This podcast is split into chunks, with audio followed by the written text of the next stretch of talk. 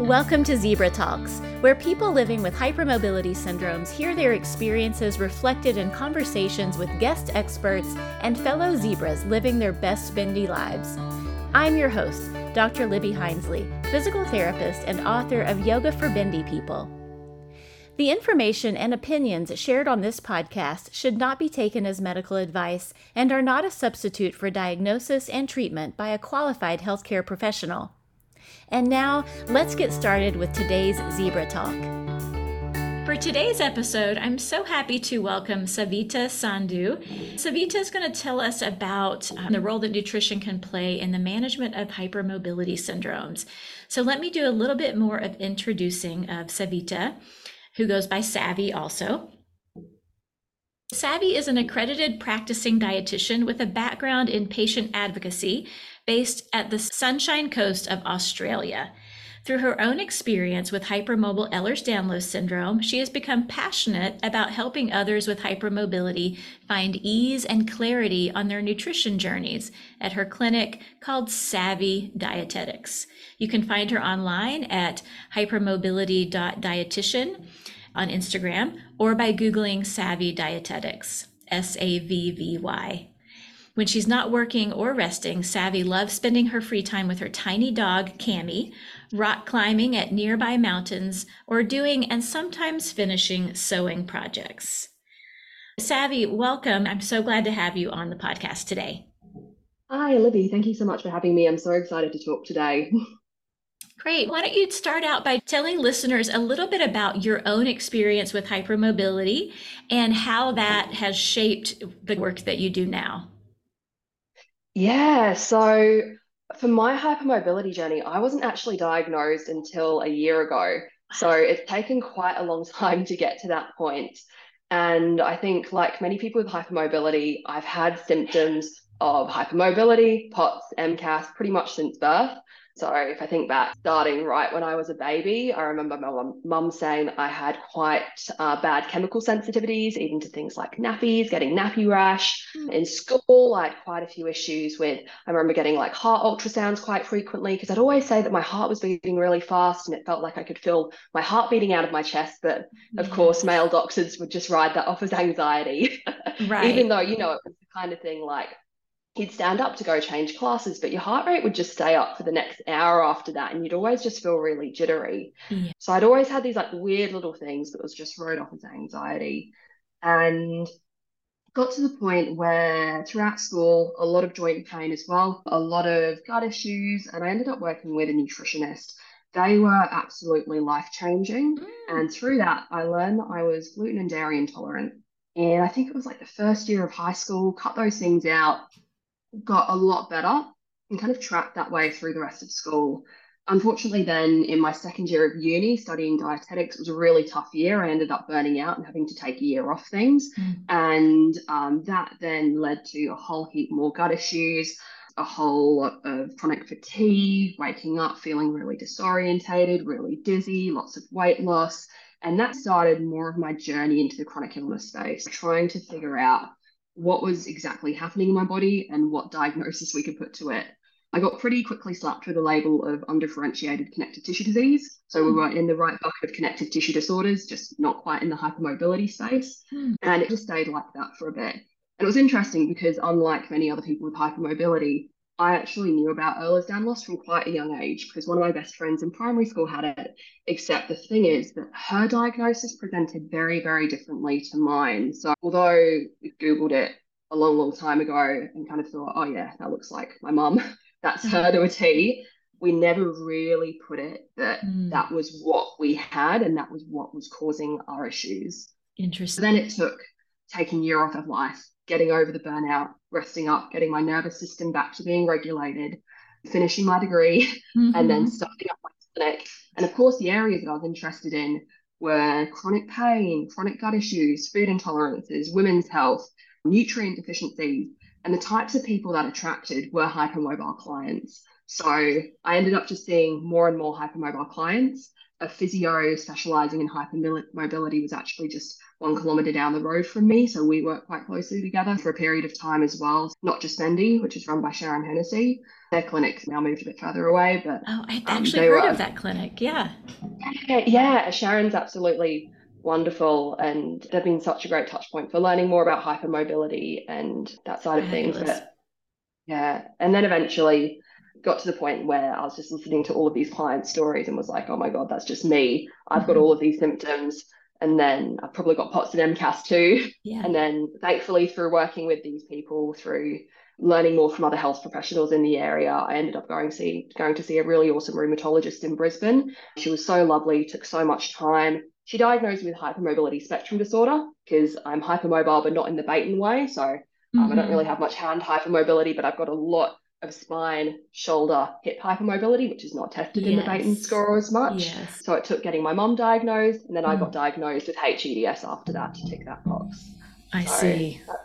That's kind of where that's brought me up until now. That's fascinating. We could do another podcast episode on the Beighton scale and its usefulness or not. We'll leave it there for now, but it's a fascinating story. Thank you for sharing that. It reminds me a lot about my own journey, actually, because I didn't get diagnosed with hypermobile EDS until about 4 years ago at age 42, 43.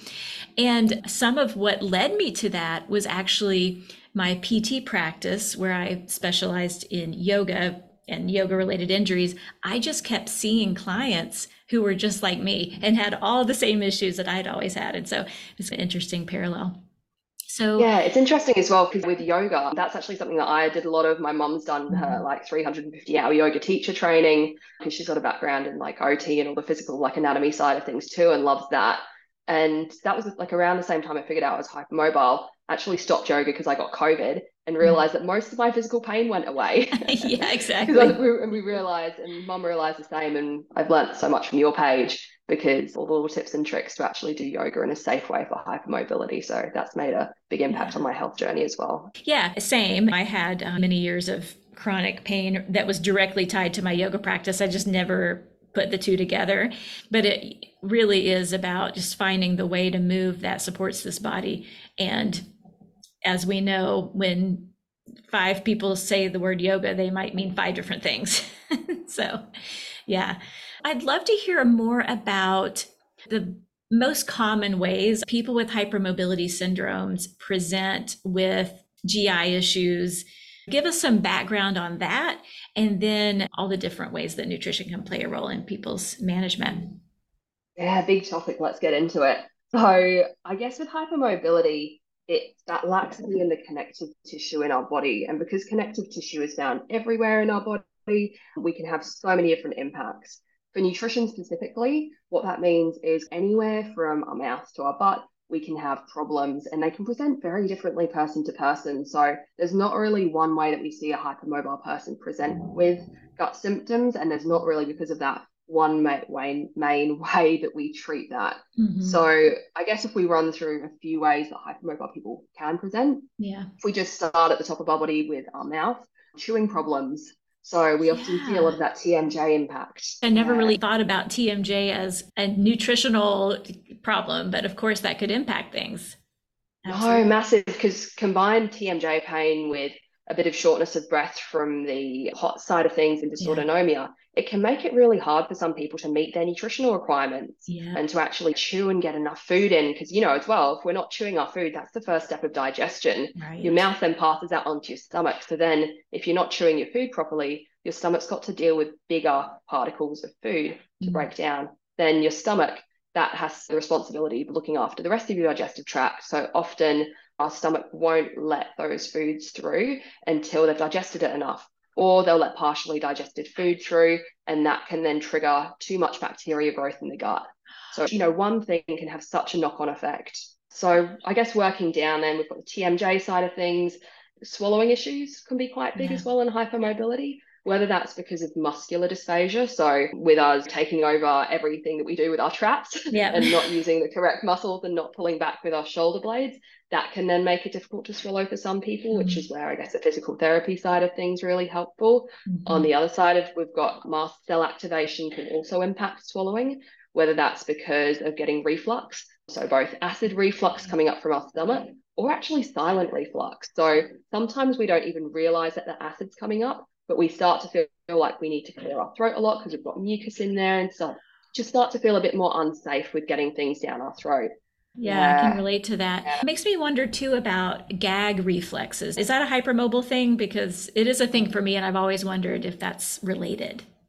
Most definitely. I actually had a conversation about this with a client yesterday who was saying that their gag reflex is something that's impacted them a lot, and they've gone to therapy to try and help to work them through it. But I know that's something that I've experienced as well too when I've had really bad flare-ups of MCAS. Yeah, it can just feel really unsafe to swallow, and like you've got to flush everything down with a lot of liquid, and that as well can in itself impact nutrition. Yes, that makes sense. Yeah. Mm-hmm. Yeah. And then following on from that, there's a whole lot of other throat conditions like eosinophilic esophagitis, which is also related to mast cell activation.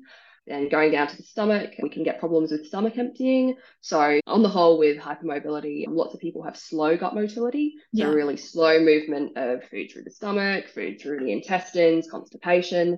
But we can also get fast gut motility, particularly if people have had any sort of stomach surgeries or with dysautonomia in some cases. Yeah, so with slow gut motility, it can be really uncomfortable because food can sit in the stomach for hours and it can then regurgitate back up, and it can then really impact people getting enough food in, because then a couple of hours later when we're meant to eat our next meal, the food can still be sitting there. On the other hand, when the food kind of dumps through the stomach too quickly, that can cause symptoms in itself and can be sometimes accompanied by really loose bowel motions too that are quite urgent. Yes. Or bacterial overgrowth in the gut. Okay. Yeah. And then working down the gut again with small intestines, any sort of inflammatory bowel diseases, people with MCAS or hypermobility can be at a high risk of. So sometimes I know there's a huge connection between celiac disease and hypermobility. So people might have celiac and got, you know, celiac, chronic fatigue, a few things going on there that might warrant then looking into hypermobility and just ruling that out as an option too. Yeah. And then working down to the lower gut, we've got, again, the gut motility changes. So whether that's really slow gut motility to the point of things just not moving through too quickly at all, whether that's because of the nerve input to the gut or because of tight pelvic floor and that side of things, or people can have really loose bowel motions from a variety of different reasons, whether that's histamine reactions to not digesting fats properly, and so much more. So many possibilities. So saying that, when you see hypermobile clients in clinic, it can just look whole or opposite different person to person. When you describe this whole digestive tract, many of these things I've never really thought of, but I have wondered about this delayed gastric emptying versus food moving too fast, because it will be one or the other, but it's not always consistent. And so some people may have more contributions from MCAS, and I guess some people may have more contributions from POTS and dysautonomia, and more of a nerve input problem. All kinds of different things could be contributing, huh? Definitely. And even the symptom picture that I see not that uncommonly in people with hypermobility as well, is a client will come to me with quite mast cell dominant symptoms, loose urgent bowel motions a few times a day. And once we get the mast cell issues cleared up, things actually swing in the other direction and go too slow. So quite a few people with hypermobility can also find that they've got slow gut motility until they get a food trigger, and then things just kind of blow through them. Wow, interesting. When we kind of address that, we've got to peel back the layers of the onion and to the point of just being in the middle. Yes, the pendulum is coming to rest in the middle somehow. Yeah, so I'd love to hear about that. You maybe describe your process of working with your clients, or some of the key guidelines, if there are any, things that are helpful for bendy people to follow as far as nutrition goes.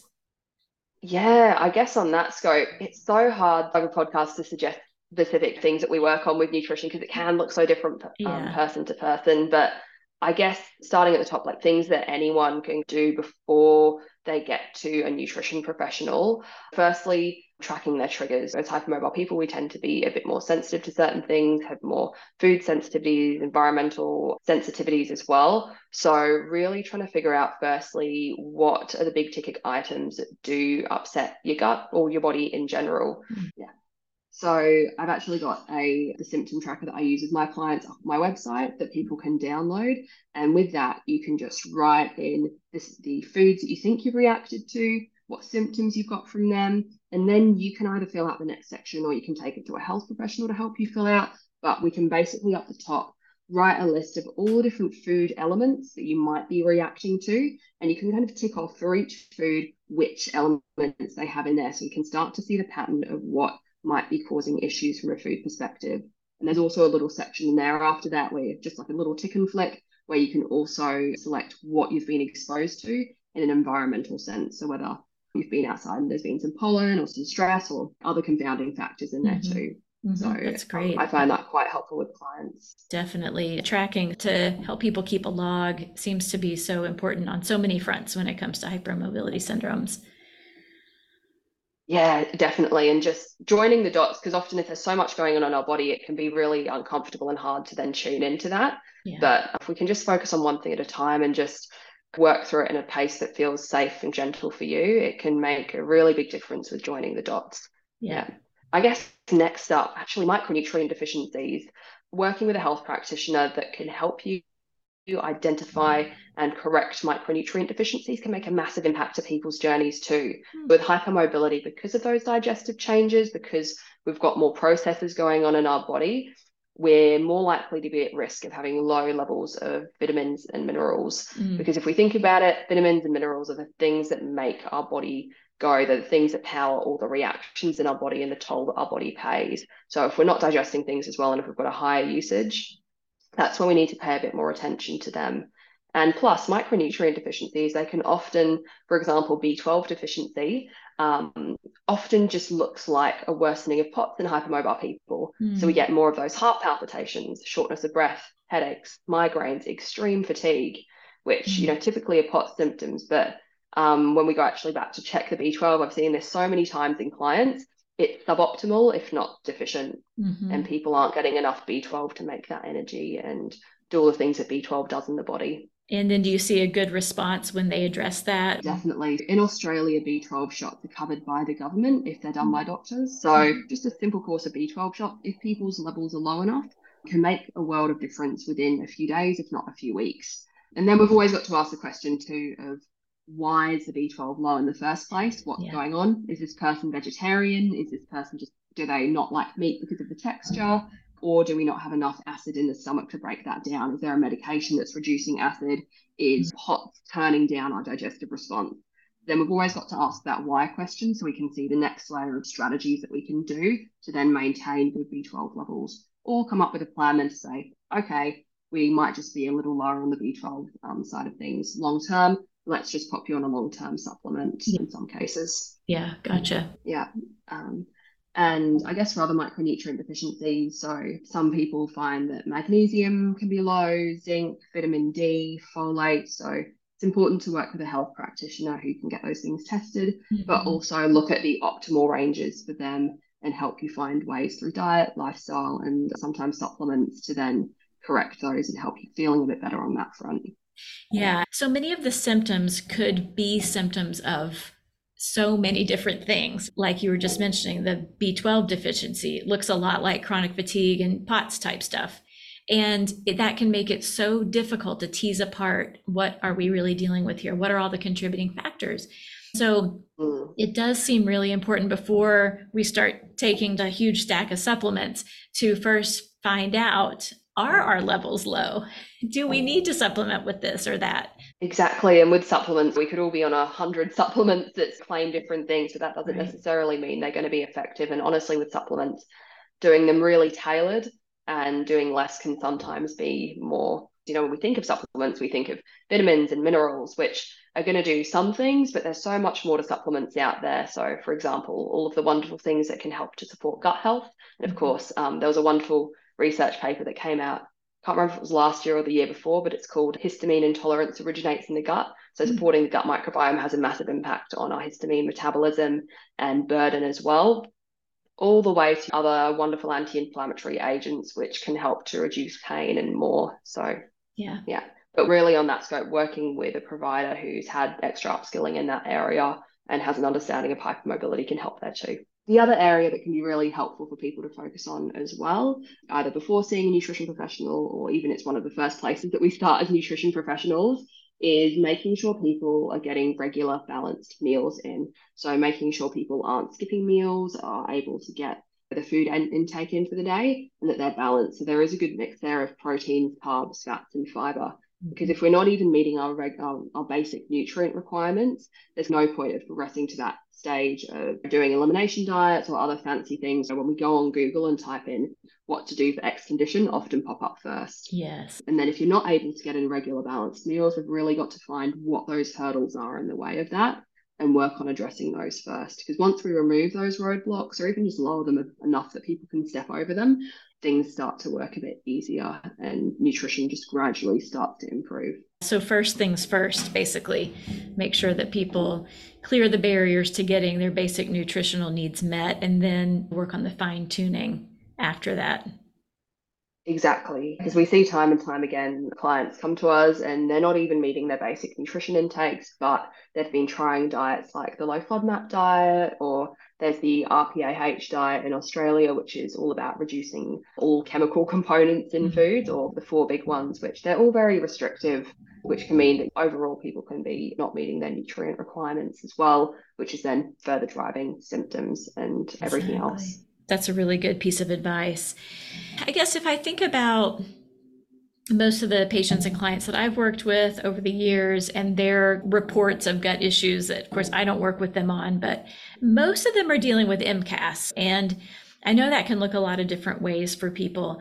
What are some of the ways that people with MCAS use nutrition to address that? Yeah, MCAS is a tricky one because it's so big, and as soon as we go to Google it online, everything that we see is about low histamine diet. And then when we look into that, very, very restrictive, which, as we said before, if people aren't meeting their basic nutrition needs, those things aren't necessarily going to take them forwards.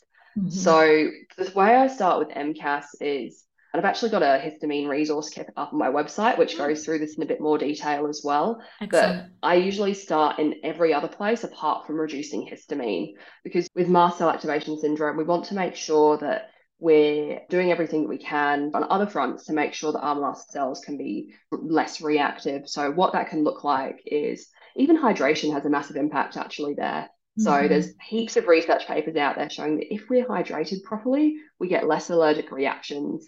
More for people with asthma, I don't know specifically, and I don't think there's that evidence specifically for MCAS, but just overall for allergic reactions and histamine responses. People who are dehydrated are at a higher risk of allergic reactions and more severe allergic reactions too, which then feeds off POTS, because with POTS, we're constantly getting rid of fluid and sodium via the kidneys. So we are more likely to be on the back foot with dehydration. So that's where even just starting with getting your POTS strategies right. Yeah. Making sure you're hydrated, electrolytes in the morning, electrolytes throughout the day, salt, compression, that can help the MCAS side of things. It can be one piece of the puzzle. I never learned that about that relationship between POTS and MCAS. I have heard before about the relationship between the histamine increasing vessel permeability and therefore making the POTS symptoms worse. But now we're going from POTS back to MCAS too. Yeah, I definitely live on electrolytes all day long. It does make a huge difference. I rarely have POTS symptoms anymore because I am just pumped full of salts and electrolytes. No, same. It makes a world of difference. But that's also the hard thing with POTS and MCAS, because then as soon as we get an MCAS flare-up, as you said, the vessels dilate and we often get a POTS flare-up, and then that POTS flare-up makes the MCAS flare-up worse. And it's just like a tweedledum and tweedledee. It's like, where do you start with those? Yeah. But anything that we can do to break those cycles in between can help. So yeah, hydration is good. What else is good? Blood sugar regulation. That's really important. So that's where regular balanced meals come in. Because if we're not skipping meals, if we're having 3 meals a day plus or minus stacks, if we're getting a mix of a bit of proteins, carbs, fats, and fiber in there, we are more likely to have more stable blood sugar, which in turn, because when we get those blood sugar spikes and then a really big drop afterwards, that can also be a trigger for mast cells to degranulate and release more histamine too. I never knew that. That's fascinating. This is making my life make even more sense. Awesome. Actually, something that's really fun to do if you've got access to it. And I know my best friend, actually, she's just finishing her PhD in sports dietetics using continuous glucose monitors, because have you heard of them before? I have. Yeah. I've been thinking about that recently because I've always been sensitive to blood sugar spikes. So it's just something I'm working on. So I've been thinking about it, and I know they're available. I'm not sure the details of how to get a hold of one, but definitely in Australia, you can just go straight on the website online. And I think for some companies as well, look around, because there often are discount codes as well for your first one, but the continuous glucose monitor. So it's basically a tiny needle that goes on the back of your arm, and it just monitors your blood sugar levels for 2 weeks. So you leave it on there for 2 weeks, totally safe to do that. And it feeds through to your phone, so you can see real time in a graph what's happening with your blood sugar levels. Yeah. And that gives people a wonderful 2 week window that you can play around with diet, and you can see like, oh, look, my blood sugar's dipping here. Let's try eating some more protein with breakfast, or blood sugar's dipping overnight. That's why I'm waking up and my mind racing and I'm sweating and I need to pee. Let's then put something in, like a bedtime snack in before that, to then stop that from dipping overnight. Yeah, I've had some really wonderful success with clients, and I find them, they're fascinating. Yeah. My mind is blown a little bit. Some of these nighttime symptoms that I've just associated with POTS may be related to blood sugar impacting histamine, impacting POTS. I mean, it could be going in this stepwise way. Definitely, especially when people wake up in the night, our mind's racing, we just can't get back to sleep, and we just feel really agitated, especially around the 1 o'clock, 3 o'clock time in the morning. Yeah, the way to test if it is a blood sugar dip though, or not really test scientifically, but play around with that, is if you get up and have a tiny little bedtime snack, so maybe a little bit of oats and some hot water or something like that. If you get back to sleep kind of soon after that, that can sometimes indicate in some people that it was a blood sugar dip that you were having, because as soon as that levels out a bit more, you feel better. But it's interesting though, because on the other side of things, when we do get more mast cell activation, I believe it's our insulin becomes less sensitive. So we are more likely to get blood sugar spikes and dips. So again, it's that cycle of more MCAS, worse blood sugar regulation, worse blood sugar regulation, more MCAS. Fascinating. Yeah. So if we can put in some strategies and play around with that side of things, and making sure people are getting regular balanced meals, again, that can help to sometimes ease those histamine symptoms a bit too. Absolutely. So we've got some really big ones here. Basic nutritional needs getting met is step one. So we've got big emphasis on hydration, and now we've got a big emphasis on paying attention to blood sugar spikes. We haven't even done anything to our diet regarding histamine specifically yet. We're just hitting these big markers. No. And next up to that, I'd put nervous system regulation. Yeah. Do you find with the yoga side of things, with the people that you teach, have you heard much feedback about how that impacts people's gut symptoms and digestion? Not specifically, but I would expect that to be the case, especially with what we know about the low vagal tone among people with hypermobility, and so many of the things that we do in a mindful, slow, breath-oriented yoga practice, such as breathing and even making some sound, and all the different ways we can be stimulating the vagus nerve and triggering some downregulation of the nervous system. That's where I think yoga shines for human beings, period, but especially for bendy people, is in its ability to help us integrate our parts and downregulate our nervous system, as well as coming to a place of acceptance about our needs and about this unique body that we live in. But definitely, I don't see yoga so much as, I don't see its strong suit being in the musculoskeletal realm. I see its strong suit really being in the nervous system regulation realm. Yeah, that's fascinating, because there was also a study done a few years ago. I mean, it wasn't specifically on yoga, but it did have a big element of breath work in there too, but it was done on an app called Nerva. Have you heard of that before? No, I know it's quite big in Australia, but it's basically a 15-minute daily gut brain kind of meditation hypnotherapy thing daily, and they showed after 6 weeks of getting people to do that, which it starts with a basic body scan or like a little like clench and release exercise, it then works into guided visualization and then a bit more breathing and meditation from there. It had a very similar effect, just as effective actually, as doing a low FODMAP diet for 6 weeks. Really? So, you know, if we can get that dietary, so if we can get that reduction in bloating symptoms, even just to ease that gut-brain axis without actually reducing anything or eliminating anything from our diet, which is so stressful, takes a hell of a lot of energy and effort. And leveraging that can be really valuable as well.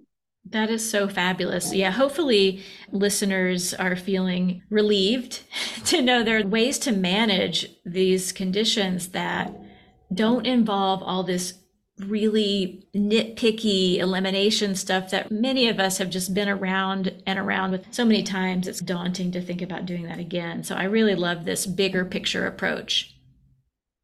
Yeah, no, it can make a huge impact. And exactly, there's no point in doing an elimination diet unless you're going to have an exit route, mm-hmm. and you're also going to support the other mechanisms needed to help you deal with those. I mean, it's actually different elimination diet to elimination diet, but for especially with a low histamine diet, we need to also be working on how to then support histamine metabolism a bit better in the long run too. Yeah. Whether that's through reducing inflammation along the gut lining, eating lots of fruits and veggies to support liver health, all of that side of things. But of course, mast cells are just going to be mast cells and release a lot of histamine as well in some cases. So right. that can make things a bit tricky too. Right. Yeah. So you mentioned the liver. Can you talk about the impact that MCAS has on liver function? Yeah. So I guess if we just start off with how histamine is broken down at the liver, a lot of the histamine in our body, like especially the dietary histamine or histamine from mast cells along our gut lining, is broken down at the lining of the gut. So by a DAO enzyme. But if there's more inflammation there, there's going to be less DAO. So food and nutrients and everything from our gut gets absorbed into our bloodstream. Where does that blood go next? It goes to the liver. So the liver has to pick up a lot of the slack and process a lot of things from the gut too. Mm-hmm. So histamine gets broken down by two pathways in phase 2 detoxification. I think it's methylation and sulfation. The way that it was described to me that's really stuck is that we've got for phase 2 detoxification, which is basically our body breaking down toxic substances into less toxic substances. We've got a couple of really big highways in the liver. And usually the cars go through the highway, they get to where they need to go, that's okay. But when we have more things going into the liver that need to go down those pathways, the cars can start to lock up and have accidents. And when we get an overflow of cars and things can't move through as well, that's when we're going to get symptoms of these things. So for example, I think it's the methylation pathway. It doesn't just process histamine, it processes a hell of a lot of other things too, including, say, our sex hormones, so estrogen, and amines too. So not histamine, but other sorts of amino acids and proteins with amine in the name. So with mast cell activation, with overwhelming these pathways, it can then make it a bit harder to break down other agents in the body. So that's why in some cases, I mean, multifaceted reasons, but hormonal issues in females and mast cell activation tend to go hand in hand too, because we get that bouncing off effect of estrogen increasing histamine, histamine increasing estrogen, reducing estrogen detoxification of the liver. Interesting. So, these are some complex processes going on in the body. Yeah, it's fascinating though, because when people can't explain what's going on, you can feel so much shame and like, why is this happening? Nothing's making sense. Am I making it up? We go into that imposter syndrome mode. But from studying nutritional biochemistry and going down this pathway, we can see that most cases there is a really fundamental reason why something is happening. And we can put a story to that with what's happening in the body. And I know for me personally, that's been wonderful for just removing that shame and bringing so much more acceptance to what's going on. And then coming up with like, okay, if this is what's happening, what's the solution, how can we improve this and optimize this pathway? You're right. If we are stuck in the not understanding what's going on, we can't even get to the starting point of, okay, now what's the solution? What can I do about it? Because I don't even know what it is yet. And that's what makes me so sad about the delayed time towards diagnosis for so many people with HSD and HEDS, is that they spend years, sometimes decades, not being able to understand what is going on in their own experience. And it delays solutions that are out there. So this is really interesting and super helpful. I've got some really useful takeaways already. I never would have thought all these big picture steps can really impact MCAS and impact our GI issues that we're having with hypermobility. I'm just recapping it for myself. Nervous system regulation, basic nutritional needs, hydration, and blood sugar regulation. Those are some big ones. Yeah, and exactly. And a lot of these, they're a lot more achievable to tackle than doing massive dietary changes as well. And all of these we can work towards in little achievable steps. Yeah. And small day-to-day things can really make such a big impact in these areas. Yeah, same with movement-based stuff. It's about frequency rather than volume. A little bit every day is way better than a lot once a week or a lot every 2 weeks or whatever. So it's these small little habit changes that go such a long way to managing symptoms. Well, what other things that you'd want to share with listeners? I think really just taking things one step at a time is so much value, and just don't get yourself overwhelmed. Focus on what's achievable for you at the moment. Also building up your support network. So going on the Ehlers-Danlos website and having a look at their practitioner listings, they're amazing. If you have any local Facebook groups that you can post and say, hey, who's a good XYZ in this area? Because you can definitely do quite a few things on your own, but especially in hypermobility, it can just help to fast track things to work with a health professional who understands the area as well. And I don't know, I can't think of anything else. Just, regular balanced meals. Yeah, start there. Everything, start there. I know that's like the most basic thing, but often overlooked probably. And I think your point about pacing is really important. So just one thing at a time, take your time. This is a lifetime of learning really and evolving, because it can be overwhelming, I know. Pick the low-hanging fruit. It's another way of saying it. Yeah. Pick the low-hanging fruit and start there. Yeah. Well, Savvy, this has been so insightful. I've learned so much from this conversation. Can you tell listeners once again where they can find out more about you and your work online? Yeah, on Instagram, my handle is hypermobility.dietitian, and that's spelling the dietitian with T's, not a C in there. And then my website and my clinic name is Savvy Dietetics, so www.savvydietetics.com.au. Great. Thank you so much for being here. And listeners, thanks for tuning in. See you next time. Thank you, Libby.